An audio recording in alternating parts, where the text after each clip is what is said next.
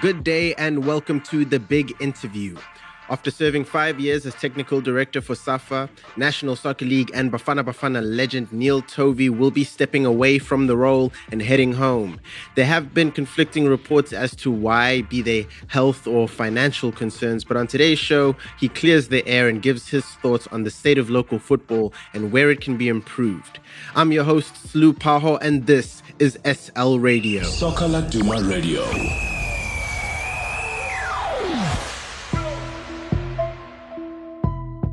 I'm very happy to be joined on the line by the National Soccer League's all-time leader in appearances, Mr. Neil Tovey, the legend himself. Thank you very much for joining me on the show. Yeah, it's great to be here. Thank you. After five years as technical director at SAFA, you'll be stepping away, and uh, there is some contradiction as to why a SAFA spokesperson came out and stated it was a health reason, but an unnamed official said you were frustrated with lack of budget.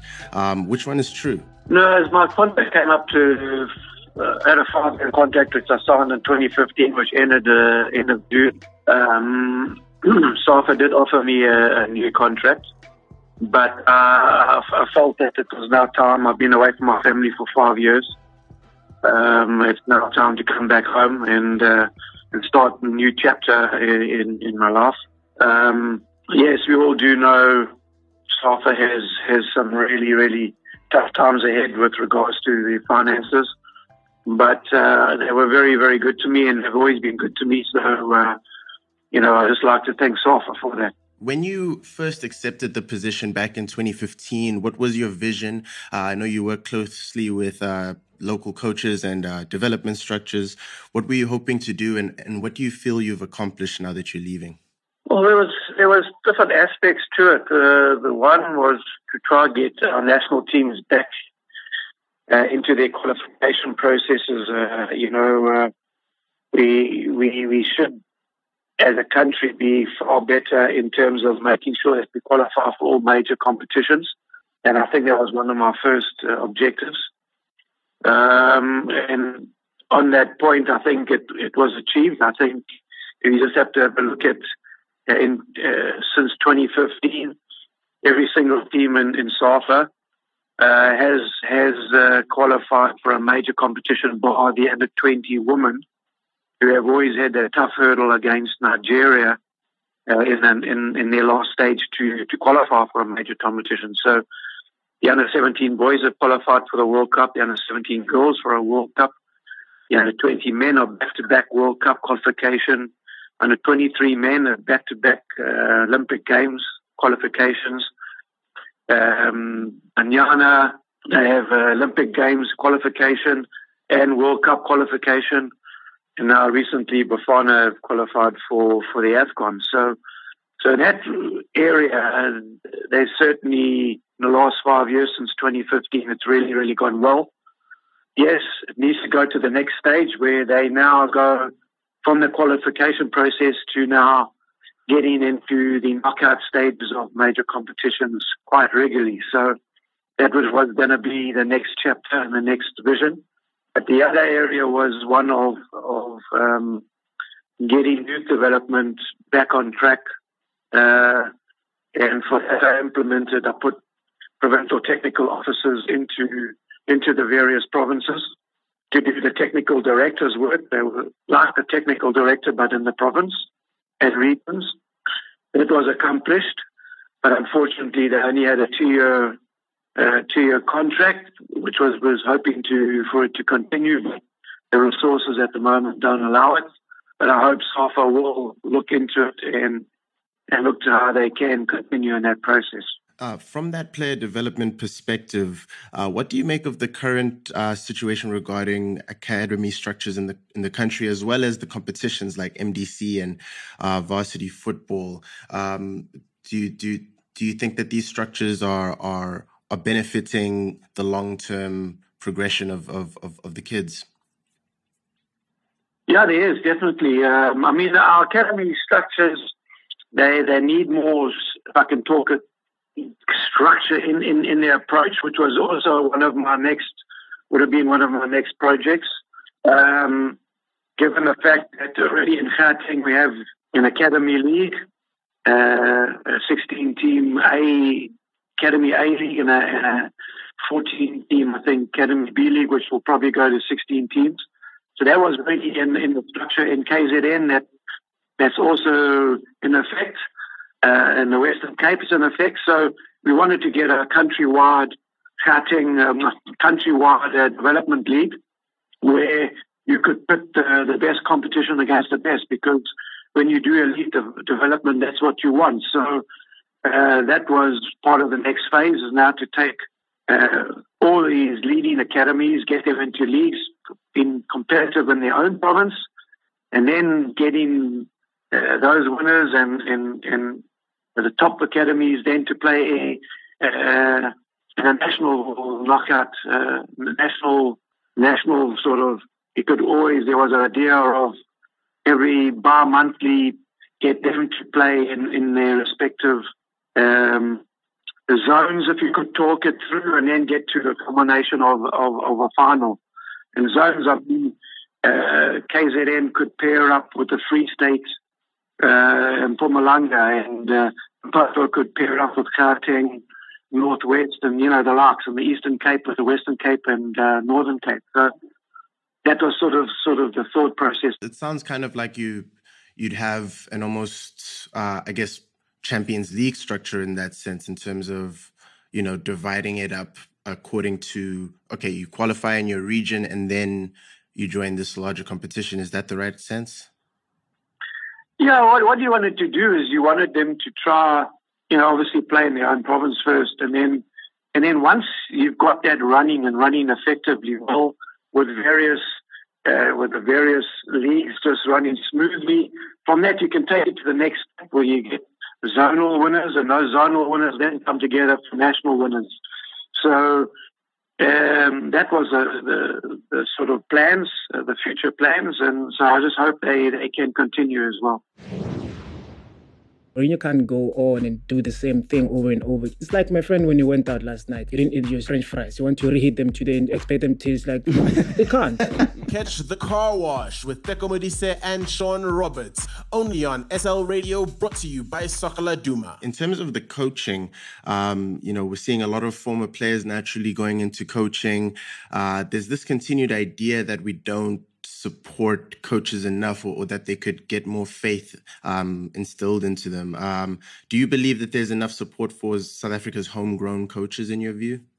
Look, you know, you, you, you coming from a sector where, where it's a PSL and the NFD, which are professional leagues. Now, anywhere in the world, and you can see in the major leagues around the world, you don't have only local coaches. So it's not going to happen. When I can't go tell uh, Kaizer Motaung, uh, who to choose as his coach. Uh, they've got to be comfortable with the coaches. We have we have proven that we have the top we have top coaches in this country, and I think it was just I think it was almost two years ago where we had I think it was bar, bar two coaches in the PSL. They were all local, so obviously that's that's the dynamics that you want. But uh, all coaches have you know all teams and have their their own. Uh, make their own decisions, and it's up to them how they feel that they, want to to progress with with their own club. So yes, we have the qualified coaches, we have uh, great coaches in this country. So you know, it's up to the coaches to to make sure that they get chosen to do the job. Absolutely. Uh, now, looking at uh, women's football, you have great glory in the past with uh, the COSAFA Cup and Banyana Banyana.